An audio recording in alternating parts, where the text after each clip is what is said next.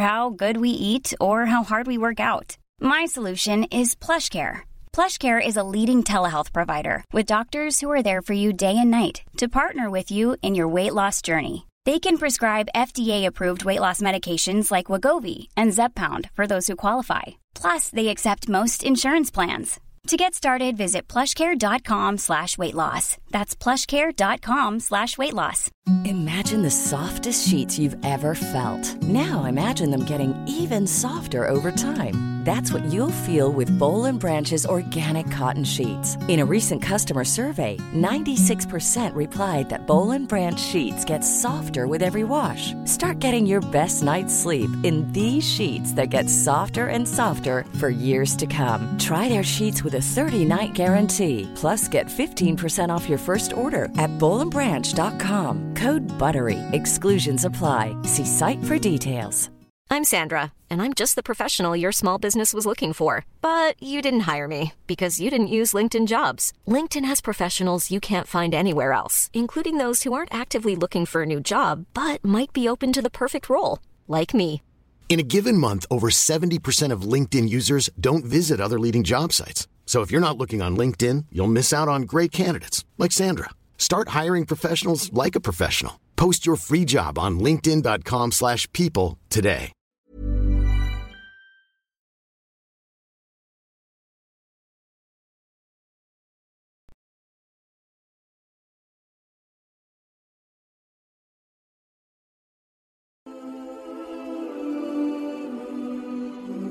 Ask Mufti Masood بسم اللہ الرحمن الرحیم بالوں کی وگ لگانے کا حکم محبوب عالم کراچی سے پوچھتے ہیں کہ سر پر عارضی یا مستقل وگ لگانا درست ہے اور اس سے وضو یا غسل پر کوئی فرق تو نہیں پڑتا جناب پہلی بات تو یہ کہ انسانی بالوں کی وگ لگانا بالکل حرام ہے ناجائز ہے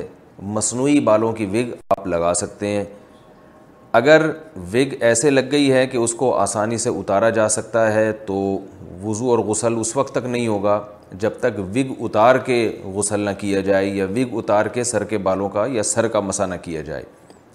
اور اگر وگ ایسے طور پہ لگ گئی ہے کہ اس کا اتارنا ممکن ہی نہیں ہے تو پھر ناممکن ہو گیا اس کا اتارنا تو پھر مجبوری ہے پھر آپ ایسے ہی وضو کر سکتے ہیں یعنی اس کے اوپر ہی مسا کر سکتے ہیں قبر میں اتارنے کا مصنون طریقہ کیا ہے میت کو قبر میں اتارنے کا شاہ رخ احمد کراچی سے پوچھتے ہیں قبر میں میت کو اتارنے کا سنت طریقہ بتا دیں نیز قبر میں اتارتے وقت کون سی دعا پڑھنی چاہیے دیکھیں میت کو قبر میں اتارنے کے تین طریقے حدیث میں ملتے ہیں حدیث سے میری مراد ہے صحابہ کے آثار ہیں ایک طریقہ تو یہ ہے کہ میت کے جہاں پاؤں ہوتے ہیں نا یعنی قبر میں جو پاؤں کی جانب اس جانب سے پہلے سر داخل کیا جائے اور پھر کی طرف سے میت کو لے جایا جائے اور پہلے سر جائے گا قبر میں اور پھر پاؤں جائیں گے کیونکہ میت کی پائنتی کی جانب سے آپ لے کر جا رہے ہیں میت کو بعض صحابہ سے جو منقول ہے وہ یہ ہے کہ جو میت کا سر ہے اس طرف سے میت کو یعنی قبر کا جو سرحانہ ہے اس طرف سے میت کو قبر میں داخل کیا جائے میت کے پاؤں پہلے یعنی داخل ہوں گے اور پھر اس کے بعد اس کا سر داخل ہوگا میت کا یعنی میت کے سرحانے کی طرف سے میت کو خبر میں داخل کیا جائے اور تیسرا قول یہ بھی روایات میں ملتا ہے جو نبی صلی اللہ علیہ وسلم کو کس طرح سے دفن کیا گیا تو اس میں یہ جو روایت ہے اس میں یہ ہے کہ قبلے کی طرف سے یعنی نہ پاؤں کی طرف سے نہ سر کی طرف سے بلکہ جس طرف قبلہ ہے اس قبلے کی طرف سے میت کو قبر میں داخل کیا جائے اور سر اور پاؤں دونوں ایک ساتھ داخل ہوں قبر میں اور پھر میت کو مکمل کروٹ کے بل قبلے کی طرف لٹا دیا جائے یہ تینوں روایتیں ہیں مگر تینوں کی صنعت پر کلام ہیں اور اس لیے علماء نے بعض علماء نے اختیار دیے ان میں سے کسی بھی طریقے پر عمل کر لیں احناف کے ہاں یہ جو تیسرا قول ہے یہ اس پہ فتویٰ دیا جاتا ہے کہ جو اس طریقے سے داخل کرنا افضل ہے کہ قبلے کی جانب آپ کھڑے ہو جائیں اور مکمل میت کو سر اور پاؤں دونوں طرف سے یعنی قبر میں اتارا جائے اور اتنا تو بہرحال ہے کہ میت کو جو قبلہ رخ لٹایا جائے گا تو مکمل کروٹ دے کے قبلے کی طرف لٹانا چاہیے اکثر لوگ یہ کر دیتے ہیں کہ اس چت لٹا دیتے ہیں اور صرف چہرہ قبلے کی طرف پھیر دیتے ہیں یہ ٹھیک نہیں ہے مکمل کروٹ کے بل قبلے کے رخ لٹانا چاہیے میت کو اور انہوں نے یہ کون سی دعا پڑھنی چاہیے قبر میں داخل کرتے ہوئے صحیح حدیث سے ثابت ہے کہ بسم اللہ ملتی رسول اللہ اللہ کے نام سے اور رسول اللہ صلی اللہ علیہ وسلم کی ملت پر ہم اس کو دفن کر رہے ہیں یہ الفاظ پڑھنے چاہیے بسم اللہ ہی و اعلیٰ ملتی رسول اللہ باقی جو قبر پہ مٹی ڈالتے ہوئے ایک دعا پڑھی جاتی ہے منہا خلقنا کم وفیحہ نعید کم و منہا نخرج کم تارتن اخرا تو یہ کسی صحیح روایت سے یا مستند روایت سے یہ بات ثابت نہیں ہے حج کے لیے جمع شدہ پیسوں پر زکوٰۃ ہوگی یا نہیں ندا فاطمہ ممبئی سے پوچھتی ہیں اگر شوہر نے حج کے لیے پیسہ جمع کرنے کے لیے بولا مگر شوہر سے چھپا کر جمع کریں تاکہ وہ خرچ نہ کر سکیں تو ایسی صورت میں ان پیسوں کی زکوٰۃ کون اور کیسے دے گا نیز کیا یہ پیسے ایمرجنسی میں استعمال کر سکتے ہیں بھائی جس کے پیسے ہیں وہی زکوٰۃ دے گا حج کے لیے اگر پیسے جمع کیے ہیں اور زکوٰۃ کی تاریخ آ گئی تو زکوٰۃ واجب ہو جائے گی اور ہوگی اس پر واجب جس کے پیسے اگر شوہر کے پیسے ہیں چھپائے بیوی نے تاکہ وہ خرچ نہ کر دیں تو شوہر ہی پر زکوٰۃ واجب ہوگی اور بیوی جب زکوٰۃ دے سکتی ہے ان پیسوں سے لیکن پھر شوہر کی پرمیشن لینا ضروری ہے ایک دفعہ پرمیشن لے لی جائے میاں صاحب سے کہہ دیا جائے کہ جو چھپن چھپائی میں جو پیسے میں رکھوں گی حج کے لیے تو میں مجھے آپ اختیار دے دیں کہ میں اس کی زکوٰۃ ادا کر دوں گی شوہر اگر خاموشی اختیار کرے تو اس کا مطلب ہے کہ وہ راضی ہے اس پر تو پھر آپ زکوٰۃ ادا کر دیں اس سے یعنی سراہتاً اجازت لینا ضروری نہیں ہے اشارتاً بھی کافی ہے لیکن اطلاع ہونا ضروری ہے شوہر کو فروزن برانڈڈ چکن کے استعمال کا حکم حاجرہ صاحبہ لاہور سے پوچھتی ہیں ہم جو فروزن چکن کے برانڈز ہیں خریدتے ہیں جیسے صوفی اور کے اینڈ اینس وغیرہ کی چکن ان کی پروڈکٹس جیسے کباب چکن وغیرہ ہم نے سنا ہے کہ وہ ہم کھا نہیں سکتے یا نہیں کھانے چاہیے اس بارے میں وضاحت فرما دیں دیکھیے صوفی چکن یا کے اینڈ اینڈ کمپنی پاکستانی ہے جہاں تک مجھے معلومات ہیں اور یہ ہمارے جو جامع الرشید کا حلال فاؤنڈیشن ادارہ ہے انہوں نے تحقیق کی ہے یہ بالکل اسلامی طریقے سے ذبح کرتے ہیں اس لیے ان کی چکن کھانے میں کوئی حرج نہیں ہے البتہ جو باہر سے چکن امپورٹ ہوتی ہے جو مختلف برانڈز ہیں جو باہر سے امپورٹ ہو رہے ہیں اور وہ دوسرے ملکوں سے آ رہی ہیں تو ان پہ اگر حلال سرٹیفائڈ نہیں ہے پھر تو ویسے ہی حرام ہے وہ اور اگر سرٹیفائڈ ہیں تو بھی اس سرٹیفیکیشن کی کوئی کا کوئی بھروسہ نہیں ہوتا کیونکہ مشینی ذبیحے کو بھی بعض لوگ حلال کہتے ہیں اور وہ اسی بیس پر اسٹیمپ لگا دیتے ہیں تو اس لیے جو امپورٹ ہو رہی ہے چکن اس میں اگر کوئی برانڈ ایسا ہے تو آپ کو اس کے بارے میں جب تک تحقیق نہیں ہے تو پھر آپ وہ نہیں کھا سکتے تو اس کے لیے تحقیق کا طریقہ یہ ہے کہ جامع الرشید کا حلال فاؤنڈیشن ادارہ ہے گوگل پہ آپ سرچ کریں ان سے اس کے بارے میں معلومات حاصل کریں کہ یہ کیا واقعی ہاتھ سے ذبح کر کے ہمیں کھلایا جا رہا ہے یا کوئی مشینی ذبیحہ ہے یہ کیونکہ ہماری رائے میں مشینی ذبیحہ حلال نہیں ہے کیونکہ قرآن مجید نے صاف طور پہ کہا ہے وہ العطل اما المیود کرسم اللہ علیہ جس جانور پر اللہ کا نام نہ لیا گیا ہو اس کو مت کھاؤ اور نام لینے کا مطلب یہ ہے ذبح کرتے ہوئے اللہ کا نام جیسے کہ حدیث میں ہمیں اس کی تفصیل ملتی ہے اور مشین کا نام لینا وہ معتبر نہیں ہے شوہر بے نمازی ہو قریب آنے سے روک سکتی ہے ریما عاطف کراچی سے پوچھتی ہیں شوہر اگر نماز نہ پڑھتا ہو تو کیا بیوی یہ کہہ سکتی ہے کہ جب تک نماز نہیں پڑھیں گے میرے قریب مت آنا کیا اس طرح کے الفاظ کہہ سکتی ہے اور تھوڑا بہت کر سکتی ہے یا نہیں دیکھیں اس طرح تو وہ ابھی تو نماز نہیں پڑھ رہا پھر وہ اور غلط ایکٹیویٹیز میں بھی لگ جائے گا تو اس طرح بیوی کو روکنے کا اختیار نہیں ہے شوہر کو رسول اللہ صلی اللہ علیہ وسلم نے صاف صحیح حدیث ہے اس بارے میں کہ جب شوہر زوجہ کے قریب جائے اور عورت کو اختیار نہیں ہے کہ وہ منع کرے اگر وہ منع کرے گی تو آپ صلی اللہ علیہ وسلم نے ارشاد فرمایا ساری رات فرشتے اس پر لانت بھیجتے ہیں تو وجہ اس کی یہ کہ اسلام جو ہے مرد کے لیے حرام کے دروازے بند کرتا ہے اگر زوجہ اس طرح کرے گی تو پھر ظاہر ہے وہ پھر اس بات کا خطرہ موجود ہے کہ وہ باہر غلط چیزوں میں دلچسپی نہ لینا شروع کر دے اس کے قدم حرام کی طرف نہ چلے جائیں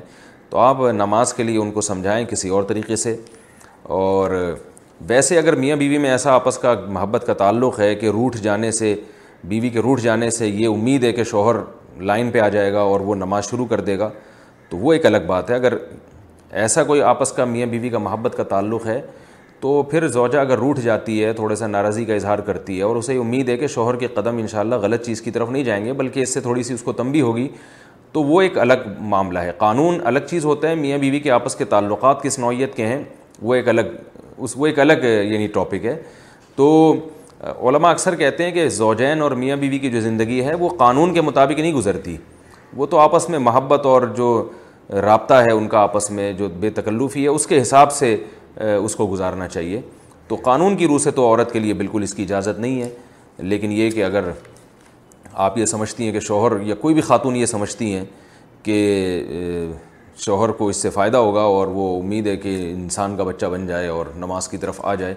تو پھر ٹھیک ہے آپس کا معاملہ ہے لیکن بہرحال اگر ذرا بھی اس سے نگیٹیوٹی پھیل رہی ہے اور معاملہ خراب ہونے کا خطرہ ہے تو پھر زوجہ کو چاہیے کہ اس پر قطن عمل نہ کرے کیا آرٹیفیشل جیولری پہن کر نماز ہو جاتی ہے ثنا سلیم کراچی سے پوچھتی ہیں کیا آرٹیفیشل زیور پہن کر نماز پڑھی جا سکتی ہے خصوصاً انگوٹھی اور گھڑی وغیرہ پہن کر آرٹیفیشل زیور پہن کے نماز ہو جائے گی اس میں کوئی حرج نہیں ہے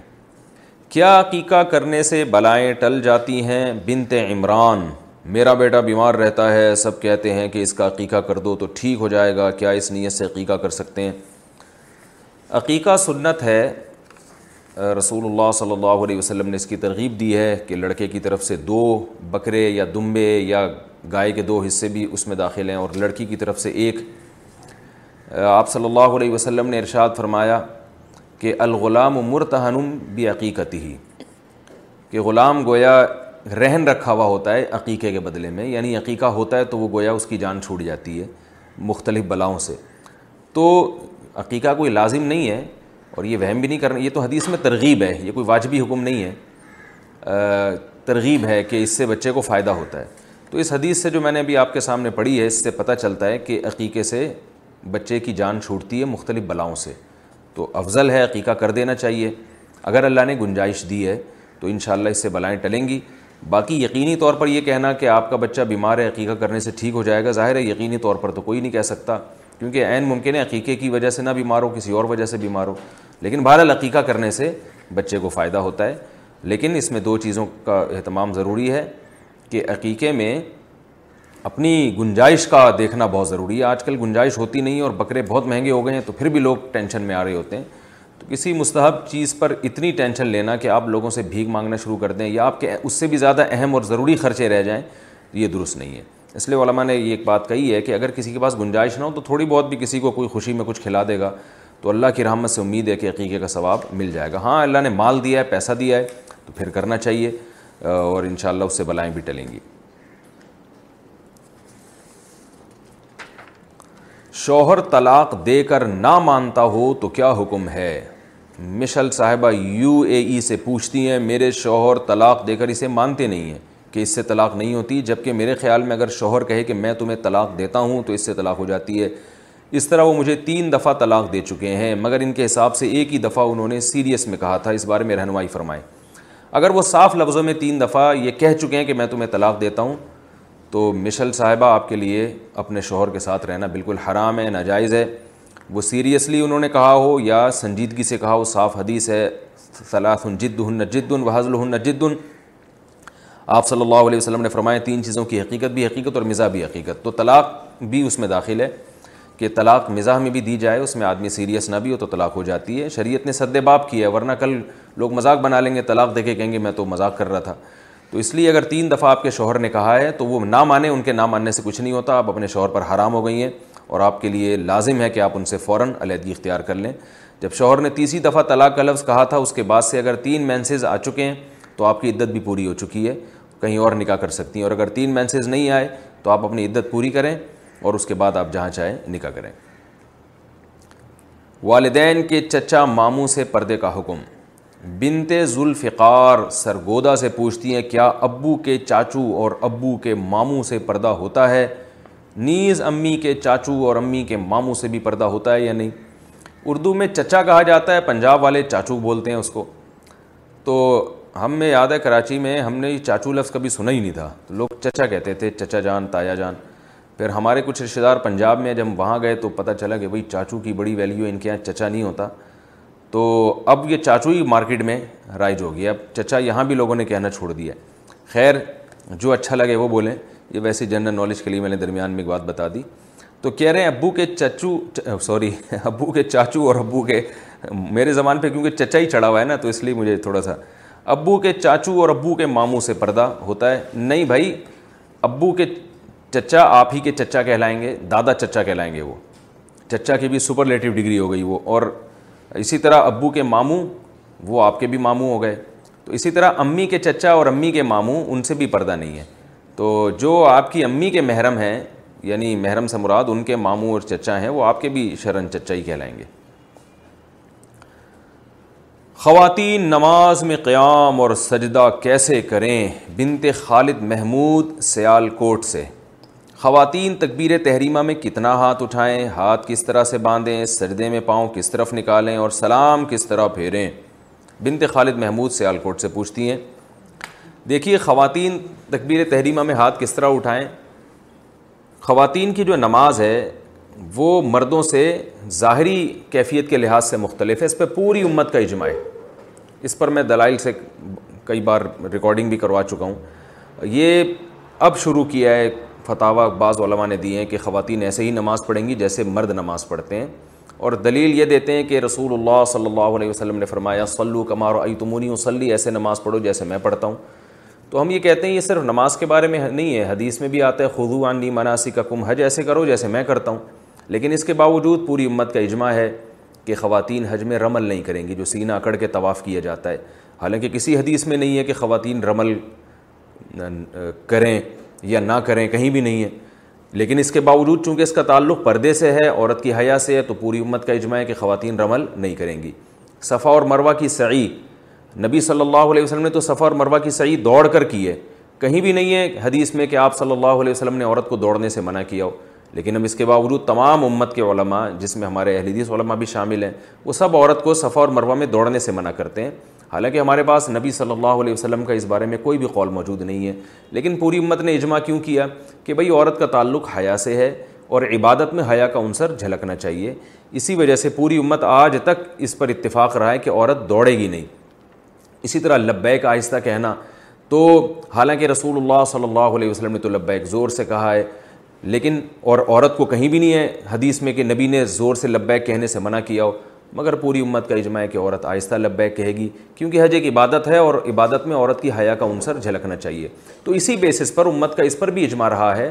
کہ اگرچہ حدیث میں صرح نہیں ہے کہ عورت سمٹ کے نماز پڑھے لیکن پوری امت کا اجماع رہا ہے کہ عورت سمٹ کے نماز پڑھے گی مردوں کی طرح چوڑی ہو کے کشادہ ہو کے نماز نہیں پڑھے گی جیسے مرد سردہ کرتے ہیں یا مرد رکو کرتے ہیں اس میں امام ابو حنیفہ امام شافی امام احمد ابن حنبل امام احمد حنبل تو امام بخاری کے استاذ ہیں حدیث کے بہت بڑے عالم ہیں وہ تو یہاں تک بھی کہتے ہیں کہ عورت نماز میں تکبیر تحریم والا رف الدین ہی نہیں کرے گی تاکہ ہاتھ اٹھانا ہی نہ پڑے اس کو تو ان تب اور امام شافی سے بھی یہی منقول ہے کہ سمٹ کے نماز پڑھے گی تو چاروں امہ سے منقول ہے تابعین تبہ تابعین اور آج تک امت کا اس پر اجماع چلا آ رہا ہے تو اب اگر کوئی اس میں حدیث کا مطالبہ ہم سے کرتا ہے کہ حدیث میں دکھاؤ کہ کہاں لکھا ہے کہ عورت سمٹ کے نماز پڑھے گی تو اس سے فوراً آپ مطالبہ کریں کہ حدیث میں یہ کہاں لکھا ہے کہ عورت آہستہ البہ کہے گی عورت صفا اور مروہ کی صحیح جو ہے وہ دوڑے گی نہیں اس میں بلکہ چل کے کرے گی اور عورت رمل نہیں کرے گی سینہ کڑا کے پہلے تین چکر نہیں لگائے گی طواف کے تو جیسے وہاں حدیث نہیں ہے امت کا اجماع ہے تو ایسے یہاں بھی حدیث نہیں ہے امت کا اجماع ہے یعنی حدیث سے میری مراد قول رسول صلی اللہ علیہ وسلم ہاں صحابہ تعبین کے آثار ہیں وہ تو وہ جو ہے وہ تو موجود ہیں ہمارے پاس امام بخاری رحمہ اللہ نے صرف اسلاف میں کہ صرف ایک خاتون کا تذکرہ کیا ہے کہ وہ مردوں کی طرح نماز پڑھا کرتی تھیں تو اس سے صاف پتہ چلتا ہے کہ امام بخاری نے اسلاف کے جس دور کا تذکرہ کیا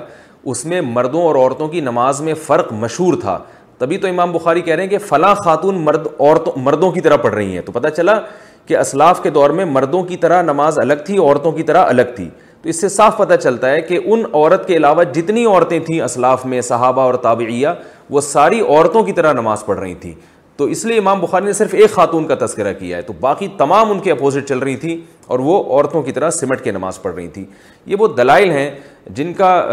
انتہائی احترام کے ساتھ اہل حدیث علماء کے انتہائی احترام کے ساتھ یہ وہ دلائل ہیں جن کا ہمیں اس جواب نہیں ملتا اس لیے یہ پوری امت کا اجماع ہے کہ خواتین جو ہے وہ سمٹ کے نماز پڑھیں گی بعض حضرات تو اس میں تشدد برتتے ہیں اور حنفیہ کو بہت لتاڑتے ہیں کہ انہوں نے حدیث کی مخالفت کی اور عورت کو حکم دیا ہے کہ وہ سمٹ کے نماز پڑھے حدیث کی مخالفت کی ہے لیکن عجیب بات ہے کہ یہی حضرات امام احمد ابن حنبل پہ کیوں اعتراض نہیں کرتے یہ حضرات امام شافی پہ کیوں اعتراض نہیں کرتے امام احمد ابن حنبل اور امام شافی تو یہ حدیث اپنی مسند میں لے کر آئے ہیں کہ سلو کمار آئی تمونی وسلی ایسے نماز پڑھو جیسے میں پڑھتا ہوں اس کے باوجود اس کے خلاف فتویٰ دے رہے ہیں اس لیے کہ انہوں نے اپنے زمانے میں دیکھا ہے پوری امت کو ایک ایک تواتر سے ایک عمل کرتے ہوئے دیکھا ہے اور رسول اللہ صلی اللہ علیہ وسلم کی صحیح حدیث لا تشتمی امتی اعلیٰ ضلع میری امت گمراہی پہ جمع نہیں ہوگی یہاں تک کہ جو اہل حدیث حضرات ہندوستان میں ڈیڑھ سو سال پرانے جو فتواں ہمیں ملتے ہیں اس میں اہل حدیث کی کتابوں میں بھی یہی لکھا ہوا ہے کہ عورتیں سمٹ کے نماز پڑھیں گی تو یہ اس دور میں ایک میں سمجھتا ہوں کہ ایک نیا فتویٰ ہے جو چل پڑا غلطی ہر انسان سے ہوتی ہے لیکن ہمیں امت کے جو اجماعی مسائل ہیں ان میں انحراف نہیں کرنا چاہیے اور خود حدیث سے بھی ثابت ہے کہ پردے کے معاملے میں عورت کا حکم مرض سے مختلف ہے جیسے کہ رسول اللہ صلی اللہ علیہ وسلم نے ارشاد فرمایا عورت کی گھر کی نماز مسجد کی نماز سے بہتر ہے کیوں گھر میں پردہ زیادہ ہے نبی صلی اللہ علیہ وسلم نے یہ بھی ارشاد فرمایا کہ عورت کے اندر گھر کے کمرے کی نماز صحن کی نماز سے بہتر ہے حالانکہ کو وہاں کوئی دیکھنے والا نہیں ہے کوئی نامحرم تھوڑی ہے عورت کا اپنا گھر ہے میں اس لیے کہہ رہا ہوں کہ بعض علماء یہ کہتے ہیں کہ بھائی اگر اکیلے میں عورت نماز پڑھ رہی ہے تو پھر بھی اس کو سمٹ کے نماز پڑھنے کا حکم کیوں دیا جاتا ہے حالانکہ وہاں تو دیکھنے والا کوئی نہیں ہے تو ہم یہی بات کہتے ہیں کہ عورت کے گھر میں کوئی نامحرم نہیں ہے پھر بھی حدیث میں آتا ہے کہ صحن سے کمرے میں نماز پڑھنا اس کے لیے زیادہ بہتر ہے تو اس سے صاف پتہ چلتا ہے کہ عورت کی نماز میں حیا کا عنصر جھلکنا چاہیے اور یہ ظاہر ہونا چاہیے کہ یہ عورت ہے حدیث میں یہ بھی آتا ہے آپ صلی اللہ علیہ وسلم نے فرمایا تصبیح الرجال و تصفیق النسا امام سے اگر نماز میں غلطی ہو جائے تو مرد اللہ اکبر یا مرد سبحان اللہ کہہ کے غلطی پہ تنبی کرے گا لیکن عورت کو آواز نکالنے کی اجازت نہیں ہے حالانکہ نارملی عورت کی آواز کا پردہ نہیں ہے وہ ضرورت کے وقت بول سکتی ہے لیکن نماز میں اس کو بولنے پر بھی پابندی لگا دی کہ وہ دائیں ہاتھ بائیں ہاتھ کی ہتیلی پر رکھ کر ایسے تالی مارے گی جس سے امام کو پتہ چلے گا کہ وہ غلطی کر رہا ہے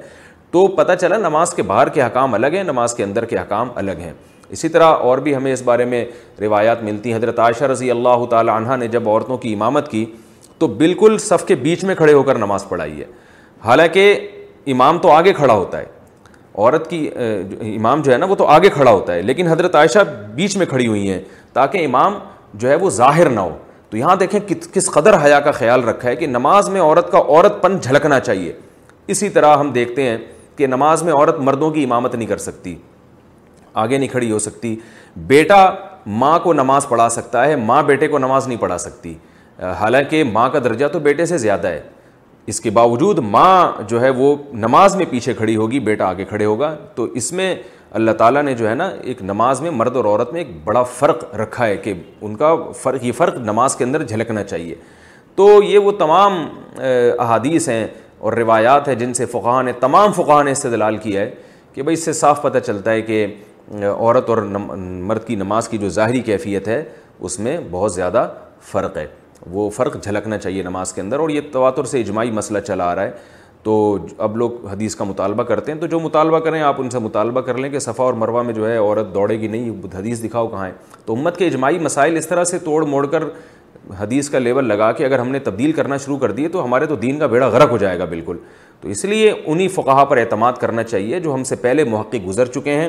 عبداللہ بن مسعود رضی اللہ تعالیٰ عنہ کی روایت ہے فرمایا من کانو من کانا فل یستن من قد مات الحی لا یؤمن علیہ الفتنہ عبداللہ بن مسعود رضی اللہ تعالیٰ عنہ فرماتے ہیں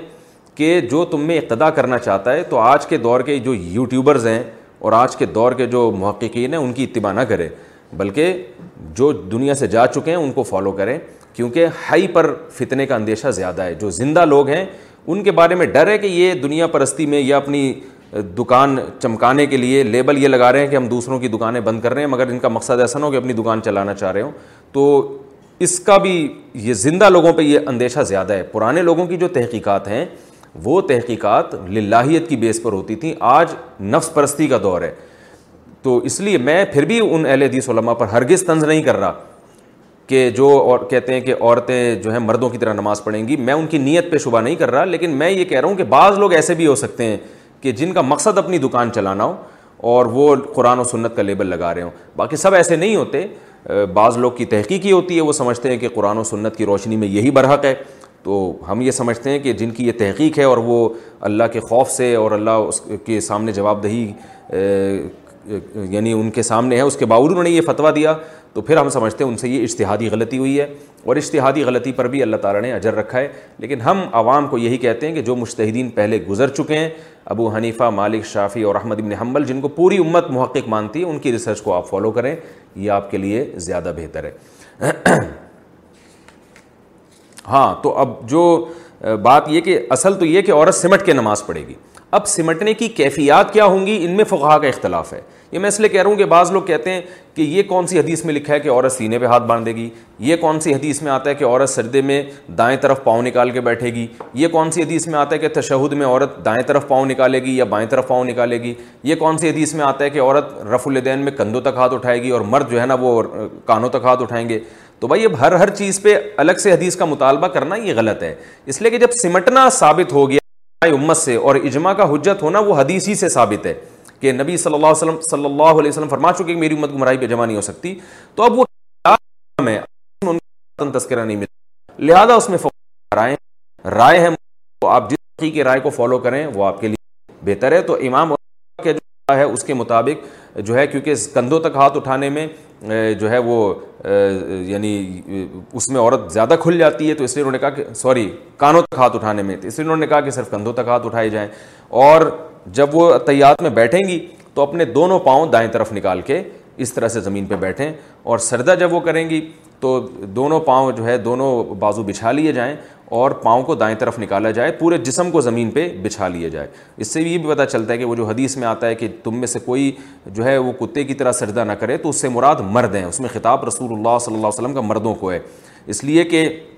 مرد کا اس طرح سے اٹھ کے سر زمین پہ سمٹ کے سردہ کرنا یہ سستی اور کاہلی کی علامت ہے اس لیے آپ صلی اللہ علیہ وسلم نے اس کو پسند نہیں کیا لیکن عورت کا اس طرح سے سمٹ کے سردہ کرنا یہ سستی کی نہیں بلکہ اس کی حیا کی علامت ہے عورت کا اپنے سرین جو ہے وہ کولے جو ہے وہ سردے میں اٹھانا اوپر کی طرف یہ حیا کے بہرحال خلاف ہے بعض حضرات نے یہ کہا ہے کہ عبداللہ بن عمر رضی اللہ تعالیٰ عنہ نے سے روایت ہے کہ عورتیں آہستہ لبیک کہیں گی لہٰذا ہم اس روایت کی وجہ سے عورتوں کو آہستہ لبیک کہنے کا کہتے ہیں اور عبداللہ بن عمر سے ایسی کوئی روایت نہیں ہے کہ وہ عورت سمٹ کے سردا کرے گی تو یہ یاد رکھیں عبداللہ بن عمر کی جو روایت جو بھی پیش کرے تو یہ ابن جریج مشہور مدلس ہے ان کی مدلس روایت ہے لہٰذا یہ روایت ضعیف ہے پہلی بات تو یہ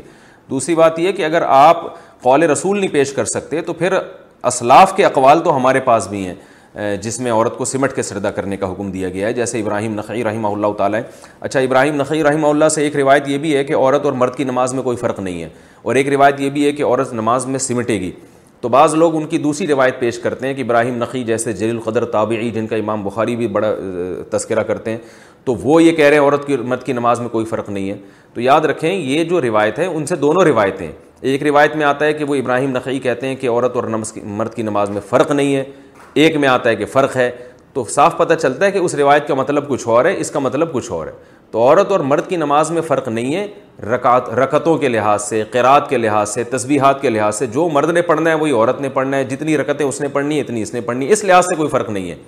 اور دوسری جو ابراہیم نقی سے روایت ہے جس میں آتا ہے کہ فرق ہے اس سے مراد ہے کہ ظاہری کیفیت کے لحاظ سے فرق ہے میں اس لیے کہہ رہا ہوں ایسا نہ ہو کوئی ابراہیم نقی سے وہ روایت پیش کر کے آپ کو آپ اس سے متاثر ہوں اور کہیں کہ اچھا بھائی تو ہمیں ان سے بھی ایک اسلاف کا قول مل گیا تو ایسا نہیں ہے اس قول کی کیا حقیقت ہے وہ میں نے آپ کو بتا دی مجلس کے اختتام پر اجتماعی دعا کا حکم بنت شمس تبریز عورت کی عورتوں کی مجلس کے اختتام پر اجتماعی دعا کرانا درست ہے یا نہیں جائز ہے لیکن اس کو سنت نہیں سمجھنا چاہیے آج کل ہر بیان کے بعد اجتماعی دعا کو لوگوں نے اتنا ضروری سمجھ لیا ہے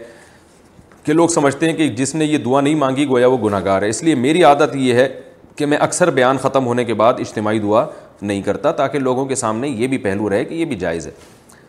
لیکن مانگ مانگی بھی جا سکتی ہے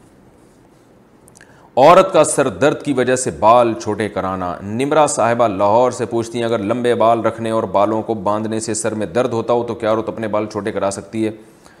محترمہ نمرا صاحبہ مسئلہ یہ ہے کہ ایسی کوئی رپورٹ ابھی تک میڈیکل سائنس کی ہمارے پاس نہیں آئی ہے کہ بال چھوٹے کرانے سے سر کا درد ٹھیک ہو جائے گا عورت کو لمبے بال رکھنے کا حکم ہے آپ کو چاہیے کہ آپ لمبے بال ہی رکھیں رہا یہ مسئلہ ہاں بعض دفعہ یہ ہوتا ہے کہ سر میں دانے نکل آتے ہیں تو اس میں تو پھر ڈاکٹر پورا سر کاٹن یعنی منڈوانے کا حکم دیتے ہیں تو بال چھوٹے کرنا جو ہے وہ ٹھیک نہیں ہے عورت کے لیے شریعت میں پسندیدہ کام نہیں ہے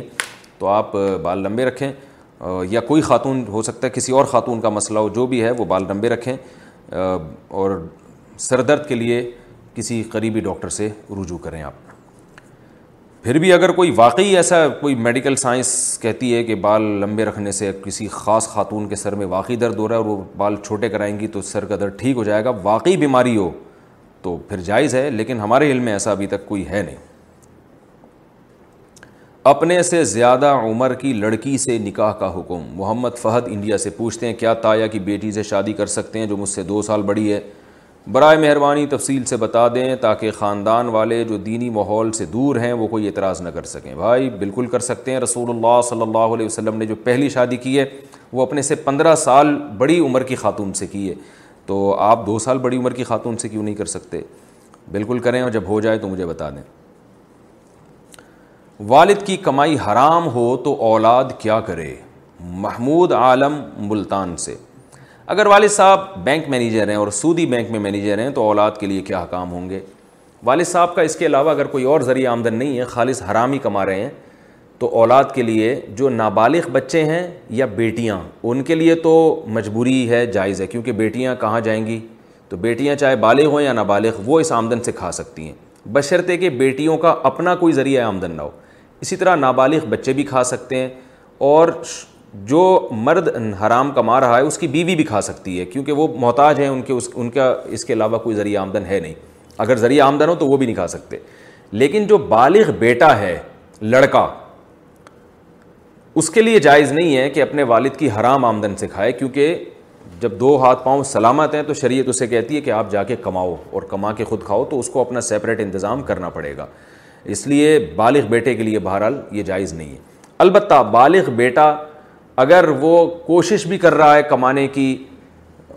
پھر بھی اس کے لیے بیچارے کا کمانے کے لیے انتظام نہیں ہو رہا تو پھر مجبوری میں وہ بھی اپنے باپ کی اس حرام آمدن سے کھا سکتا ہے لیکن اللہ کا خوف سامنے رکھے اور آخرت میں جواب دہی سامنے رکھے ایسا نہ ہو کہ سست پڑھ کے بس کہ ابا نے کھلا رہے ہیں تو اب کھاتا کھاتا ہی رہے وہ کیونکہ حرام سب کے لیے حرام ہوتا ہے صرف اس کے لیے نہیں ہوتا جو کما رہا ہے بلکہ اس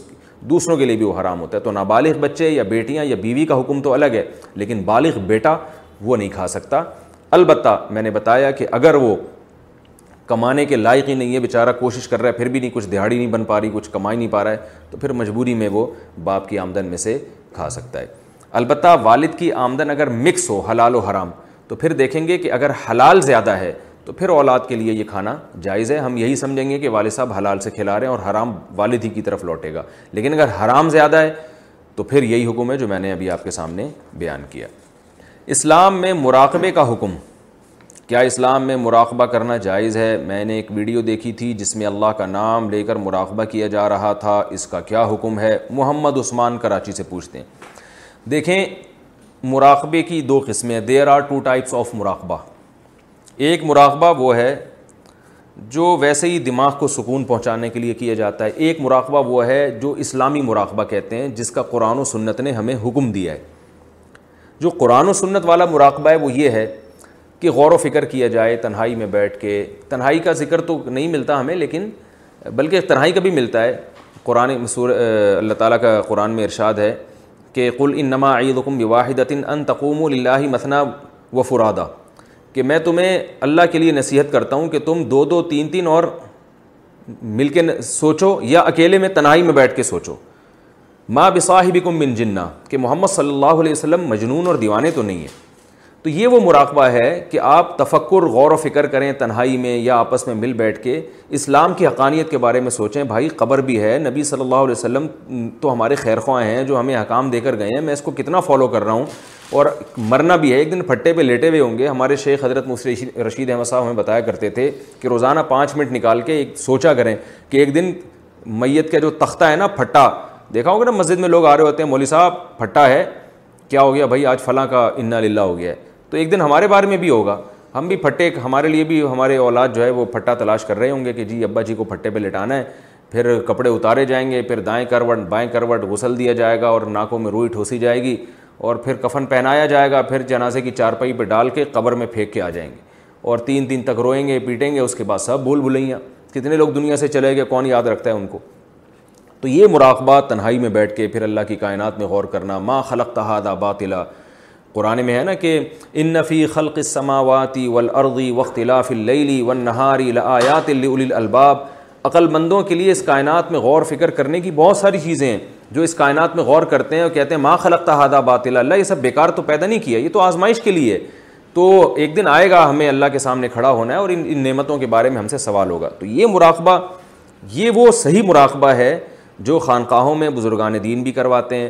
اور اس کا فائدہ بھی ہوتا ہے خود بھی کرنے چاہیے یہ تو ان سب چیزوں کا انسان کو بہت زیادہ فائدہ ہوتا ہے یہ ہے وہ مراقبہ جو اسلامی مراقبہ ہے جو آج کل مارکیٹ میں شارٹ ہوتا جا رہا ہے اور ایک دوسرا مراقبہ بھی ہے وہ بھی میں آپ کے سامنے بیان کرتا ہوں مراقبے کی دوسری قسم وہ ہے کہ جو محض ذہن کو سکون دینے کے لیے ایک مراقبہ کیا جاتا ہے مثلاً یوگا والے اکثر یہ بتاتے ہیں کہ جب آپ جو ہے کسی جگہ جا کے بیٹھ جائیں اور ٹانگیں جو ہے نا چوکڑی مار کے بیٹھیں اور پرندوں کی آوازوں کو صرف فوکس کریں آنکھیں بند کریں اور یہ تصور کریں کہ آپ پرندوں کی چہچہٹ سن رہے ہیں یا اور کوئی مخصوص چیز کی طرف جو فطرت میں جو فطرت کی عکاسی کرتی ہو تو یہ والا جو مراقبہ ہے یہ صرف ذہنی سکون کے لیے کیا جاتا ہے یہ اس ٹائپ کا مراقبہ یہ تو دو وہ ہیں جو سچی مچی کے مراقبے ہیں اور ایک ٹوپی ڈرامہ والا مراقبہ بھی ہے جو آج کل جاہر پیر کرواتے ہیں خانقاہوں میں اور وہ پتہ نہیں کیا کیا چیزیں الٹی سیدھی آپ کو آپ کی توجہ کو مرکوز کر کے کچھ چیزیں آپ کو دکھا رہے ہوتے ہیں وہ فلانی چیز دکھا دی کوئی نبی کی زیارت کروا دی یا فلانی کروا دی پھر یہ سب چیزیں کرا کے وہ اپنے باطل مقاصد کو کیش کراتے ہیں وہ یہ شو کراتے ہیں کہ ہم بہت سے بھی زیادہ بڑے بزرگ ہیں کیونکہ ہم نے آپ کو جاگتی حالت میں فلاں دکھا دیا فلاں دکھا دیا تو وہ اس قسم کے مراقبوں سے پرہیز کریں اس کا کوئی فائدہ نہیں ہے فائدے کے بجائے ان کا نقصان زیادہ ہے تو جو اہل اللہ صوفیہ کرام جو برحق صوفیہ تھے وہ جو مراقبہ بتاتے رہے ہیں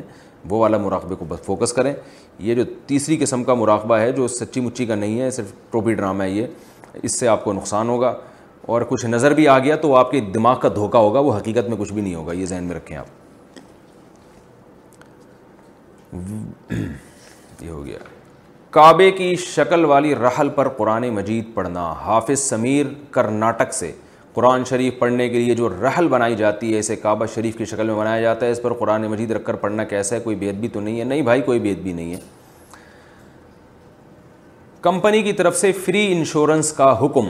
محمد عمر ساجد کراچی سے پوچھتے ہیں میں کمپنی میں جاب کرتا ہوں وہاں مجھے میڈیکل انشورنس دی جاتی ہے اس انشورنس کے لیے مجھ سے کوئی فیس یا پیسے نہیں لیے جاتے بلکہ وہ کمپنی کی طرف سے ایک فیسلٹی ہوتی ہے کیا اس کا استعمال میرے لیے جائز ہے انشورنس کی ایک قسم یہ ہوتی ہے یعنی ایک طریقہ یہ ہوتا ہے کہ آپ کی کمپنی نہ تو آپ کی تنخواہ سے پیسے کاٹ رہی ہے نہ آپ کی طرف سے وکیل بن کے وہ انشورنس کمپنی سے آپ کے اور انشورنس کمپنی کے درمیان کوئی ایگریمنٹ کروا رہی ہے ایسا کچھ نہیں ہوتا بلکہ کمپنی نے آپ کو ایک سہولت دی ہوئی ہے کہ آپ جب بیمار ہوں تو فلاں جگہ سے اپنا علاج کروا لیں ٹھیک ہے نا اور بل بنا جو ہے وہ بل ہم پے کر دیں گے تو یہاں جو معاملہ ہے نا بعض علماء اس طریقے کو امپلائی کے لیے جائز کہتے ہیں آپ کی کمپنی کے لیے انشورنس کمپنی سے ایگریمنٹ تو بہرحال حرام ہے ناجائز ایک آپ کی کمپنی کو تو گناہ ہوگا یعنی اس کے جو شرکا اور ڈائریکٹر حضرات ہیں ان کو تو گناہ ہوگا جو شرکا ہیں یا جو بھی کمپنی چلانے والے لوگ ہیں لیکن آپ کو اس لیے گناہ نہیں ہوگا کہ آپ کا انشورنس کمپنی سے براہ راست کوئی لنک نہیں ہے بلکہ آپ کو آپ کی کمپنی نے علاج کی ایک سہولت دی ہے اب یہ کمپنی کی ہیڈک ہے کہ وہ آپ کا علاج کروا کے پیمنٹ کس طرح سے کرتی ہے تو وہ غلط طریقے سے کر رہی ہے تو اس کا گناہ کمپنی کو ہوگا آپ چونکہ کسی بھی درجے میں اس میں انوالو نہیں ہے تو بعض علماء کی رائے میں اگر اس طرح سے امپلائی کے ساتھ معاملہ کیا جا رہا ہو تو وہ امپلائی کے لیے پھر انشورنس کمپنیز کے تھرو علاج کرانا درست ہوگا بعض علماء اور لیکن بعض علماء کہتے ہیں کہ یہ بھی جائز نہیں ہے کیونکہ وہ کمپنی جو ہے آپ کا وکیل بن کے یہ سارے کام کر رہی ہوتی ہے لیکن بہرحال گنجائش کا پہلو اس میں موجود ہے اس کے علاوہ جتنے طریقے ہیں وہ ناجائز ہیں کمپنی آپ کے تنخواہ سے پیسے کاٹ رہی ہے تو یہ صاف علامت ہے کہ کمپنی آپ کا وکیل بن کے یہ ایگریمنٹ کر رہی ہے اور حرام ایگریمنٹ جیسے خود جائز نہیں اپنے وکیل کے تھرو بھی جائز نہیں ہے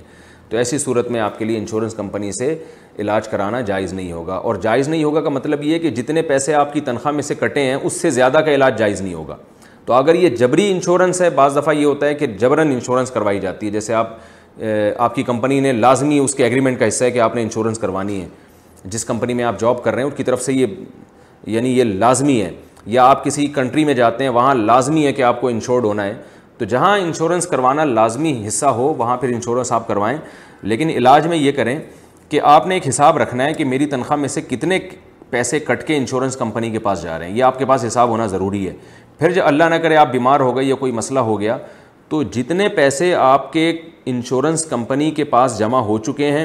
اتنے پیسوں کا آپ علاج کرا سکتے ہیں کیونکہ وہ آپ کا حق ہے وہ پیسے آپ لے سکتے ہیں پیسے تو کمپنی ریٹرن نہیں کرتی تو اتنے پیسوں کا آپ علاج بھی کرا سکتے ہیں اور اگر آپ کا بل بنا زیادہ آپ کے انشورنس کمپنی میں ایک ایک لاکھ روپے فار ایگزامپل جمع ہو چکے ہیں آپ کے جو علاج پہ خرچہ آیا جو رسیدیں بنی ہیں وہ ڈیڑھ لاکھ ہیں تو آپ نے یہ دیکھنا ہے کہ میں نے علاج ڈیڑھ لاکھ کا کر لیا اور جمع میرے ایک لاکھ ہوئے ہیں تو کوئی بات نہیں تنخواہ سے تو آپ کے ہر مہینے پیسے کٹ رہے ہیں تو جب وہ اگلے پچاس ہزار آپ کی تنخواہ سے کٹ کے انشورنس کمپنی کے بیلنس میں چلے جائیں گے تو وہ پھر بھی آپ کے لیے جائز ہو جائے گا یعنی آپ نے اندازہ یعنی خلاصہ یہ نکلا کہ آپ صرف اتنا فائدہ اٹھا سکتے ہیں انشورنس کمپنی سے جتنی قسطیں آپ جمع ابھی کرا چکے ہیں یا فیوچر میں کروائیں گے اس سے زیادہ کا آپ فائدہ نہیں اٹھا سکتے یہ ہے خلاصہ میری بحث کا اب آپ نے اس کو ایڈجسٹ خود ہی اخپل طریقے سے کرنا ہے جسے پشتوں میں کہتے ہیں نا اخپل طریقے سے ایڈجسٹ کرنا ہے حلال اتنا علاج ہے جتنے پیسے آپ انشورنس کمپنی کو آپ نے دیے ہیں یا فیوچر میں دیں گے اس سے جو اضافی آپ علاج کریں گے تو وہ پیسے آپ کے لیے جائز نہیں ہوں گے اس کا صدقہ آپ پر لازم ہوگا نماز قضا کرنے کی آخرت میں سزا کیا ہے ظہیر احمد انڈیا سے پوچھتے ہیں ایک وقت کی نماز اگر قضا ہو جائے تو اس کی کیا سزا ہوگی بعض لوگوں سے سنا ہے کہ اس کی سزا تین سو سال جہنم میں جلنا ہے کیا یہ بات درست ہے نیز قضا نماز کی تلافی کس طرح ہوگی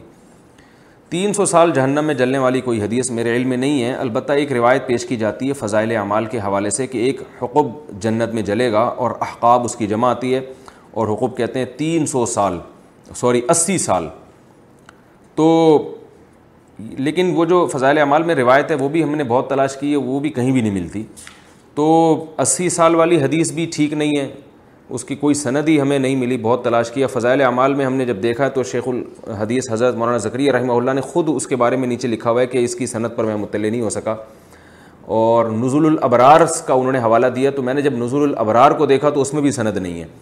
تو بہت تلاش کے باوجود بھی اس کے کوئی سرا ملتا نہیں ہے تو ایسی روایت جس کے کوئی سر پیر ہی نہ ہو تو جب تک کوئی اس کی تحقیق سے ثابت نہیں ہو جاتا اس کو آگے بیان نہیں کرنا چاہیے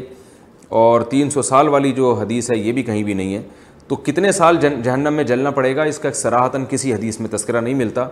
بس اتنا ہمیں ملتا ہے کہ اسلام میں جان بوجھ کر نماز قضا کر دینا یہ کبیرہ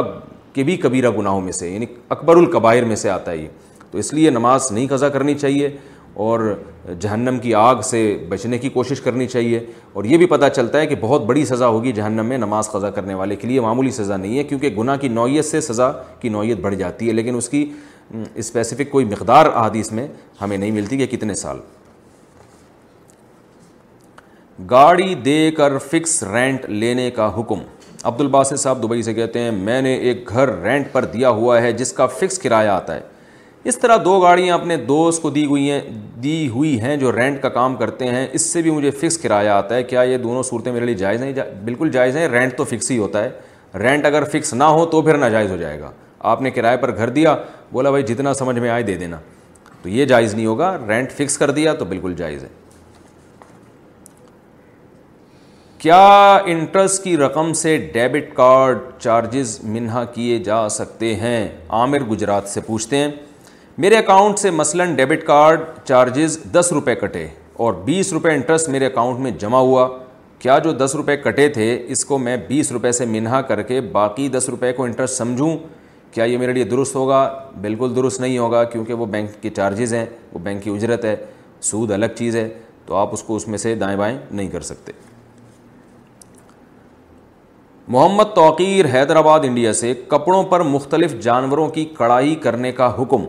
ہم لوگ کپڑوں پر کڑھائی کا کام کرتے ہیں کپڑوں پر مختلف قسم کے جانوروں کی شکل بھی بنانا پڑتی ہے کیا یہ جائز ہے اور آمدن کا کیا حکم ہوگا بالکل حرام ہے جانور کا یا انسان کا چہرہ بنانا آنکھ ناک کے ساتھ اپنے ہاتھ سے بنانا یہ تو وہ تصویر ہے جو بالکل اس میں تو کسی کا بھی اختلاف نہیں ہے تو واضح تصویر جانور کے چہرے کی آپ کڑھائی میں نہیں بنا سکتے رہا یہ مسئلہ کہ آمدن حلال ہے یا حرام ہے تو آمدن صرف اس چہرے کے بنانے کی نہیں ملتی آمدن تو مکمل کڑھائی کی ملتی ہے نا آپ کو تو یوں کہیں گے کہ جو آمدن ہے اس میں حرام شامل ہو گیا ہے آپ نے کپڑے پہ کڑھائی کی زیادہ تر تو جائز تھی اس میں لیکن جانور کے چہرہ بھی بنا دیا تو یہ دیکھا جائے گا کہ اگر یہ چہرہ نہ بناتے تو پھر آپ کو کتنے پیسے ملتے چہرہ بنانے کی وجہ سے کتنے پیسے مل رہے ہیں تو جو اضافی پیسے ہیں وہ آپ کو صدقہ کرنے پڑیں گے پوری آمدن حرام نہیں ہوگی آمدن میں حرام شامل ہو گیا ہے پھر بھی حساب نہیں بنتا تو اندازے سے کچھ رقم صدقہ کر دیں لیکن یہ عمل آپ چھوڑ دیں توبہ کریں یہ جائز نہیں ہے ساجد صاحب اسلام آباد سے پوچھتے ہیں ضرورت کی بنا پر ایزی پیسہ اکاؤنٹ کھلوانا کیا ضرورت کے تحت ایزی پیسہ اکاؤنٹ کھلوا سکتے ہیں یا ہر حل میں ناجائز ہے ہمارے علم میں کوئی ایسی ضرورت نہیں ہے ایزی پیسہ اکاؤنٹ کی کہ وہ ضرورت کسی اور طرح سے پوری نہ ہو ایزی پیسہ اکاؤنٹ بعض دفعہ کھلوایا جاتا ہے پیسوں کو ٹرانسفر کرنے کے لیے تو ٹرانسفر کے لیے تو آپ بینک میں کرنٹ اکاؤنٹ بھی کھول سکتے ہیں بلکہ اسلامی بینکوں میں اکاؤنٹ بھی کھول سکتے ہیں لیکن بعض دفعہ وہ یہ ٹھیک ہے وہ مشکل ہوتا ہے لیکن وہ اس کے لیے ریکوائرمنٹ زیادہ ہوتی ہے ایزی پیسہ اکاؤنٹ تھوڑی بہت رقموں کے لیے بڑے آرام سے کھل جاتا ہے تو اگر کوئی ایسی شدید مجبوری ہے کہ آپ کے لیے پیسے ٹرانسفر کرنا ناممکن ہو گیا ہے یا بہت زیادہ مشکل ہو گیا ہے تو پھر آپ ایزی پیسہ اکاؤنٹ میں پیسے کھلواتے ہیں صرف رقم ٹرانسفر کرنے کے لیے تو اس کی گنجائش دی جا سکتی ہے لیکن پھر بھی دوسرے علماء سے بھی آپ اس بارے میں استفتہ کر لیں کیونکہ رقم ٹرانسفر کرنا بھی ایک ضرورت ہے اور وہ ضرورت کسی اور طریقے سے اگر پوری نہیں ہو رہی تو گنجائش کا پہلو نکلتا ہے اس میں لیکن میں یہ کیونکہ معاملہ سود کا ہے لہٰذا میں آپ کو مشورہ دیتا ہوں دوسرے علماء سے بھی اس بارے میں رجوع کریں لیکن عام طور پر جو ایزی پیسہ اکاؤنٹ میں اکاؤنٹ کھلوایا جاتا ہے وہ ایک سودی ایگریمنٹ ہوتا ہے اس کی بیس پر آپ کو فری کالز دی جاتی ہیں یا کوئی اضافی کوئی الگ نفع دیا جاتا ہے اور کسی بھی قرض پہ جب کوئی مشروط نفع دیا جائے گا تو وہ سود ہوگا وہ حرام ہوگا آپ کے لیے بہتر یہی ہے کہ اس عمل کو چھوڑ دیں اس سے اجتناب کریں غیر مسلم کے گھر میں نماز کا حکم اگر غیر مسلم کے گھر میں کام کرتے ہوں تو کیا غیر مسلم کے گھر میں نماز پڑھنے سے نماز ہو جاتی ہے رئیس الدین انڈیا سے جی ہاں غیر مسلم کے گھر میں اگر جگہ پاک ہو تو نماز ہو جاتی ہے اور پاک ہو نہ ہو اس کا پتہ ایسے چلے گا کہ جب تک ناپاک ہونے کا یقین نہ ہو تو وہ پاک ہی سمجھا جائے گی جگہ تم تھوڑی نہ میری بیوی ہو کیا ان الفاظ سے طلاق ہو جائے گی ریان صاحب انڈیا سے پوچھتے ہیں میں ایک روز اپنی اہلیہ سے ملنے گیا اور مذاق مذاق میں کہا کہ میں تم سے تھوڑی ملنے آیا ہوں میں تو اپنی بیوی سے ملنے آیا ہوں تم تھوڑی نہ میری بیوی ہو یعنی تم تھوڑی نہ میری بیوی کو مطلب یہ کہنا چاہ رہے ہیں کہ تم میری بیوی تھوڑی ہو یعنی تم میری بیوی نہیں ہو یوں کہہ رہے ہیں یہ جو تیسرا جملہ ہے اس بارے میں ہم دونوں کا غالب گمان یہ ہے کہ میں نے یہ جملہ نہیں کہا لیکن میری اہلیہ کو ذرا سا شک ہے کہ میں نے یہ جملہ کہا ہے اگر میں نے یہ کہا ہے تو کیا اس سے طلاق واقع ہو گئی ہے اور کیا رجوع کا حق ہے بھائی اس سے طلاق نہیں ہوتی اپنی بیوی کو اگر کوئی صاف لفظوں بھی دی کہ تم میری بیوی نہیں ہو تو یہ ایک جھوٹا کلام ہے اور جھوٹ بولنے سے گناہ ملتا ہے طلاق نہیں ملتی تو اس لیے اس سے کچھ بھی نہیں ہوتا کہ اگر کوئی اپنی بیوی سے کہہ دے کہ تم میری بیوی نہیں ہو تو ظاہر ہے تو سب کو پتہ ہے تو آپ جھوٹ کیوں بول جیسے ایک آدمی کہتے میرا بھائی نہیں ہے میری بہن نہیں ہے حالانکہ وہ ہے جو ہے وہ تو ہے تو اس سے طلاق واقع نہیں ہوتی ایک جھوٹا کلام سمجھا جائے گا گناہ ملتا ہے اس سے کہ آپ ایسے جھوٹ بات کیوں کر رہے ہیں آسک Mufti Tariq Masood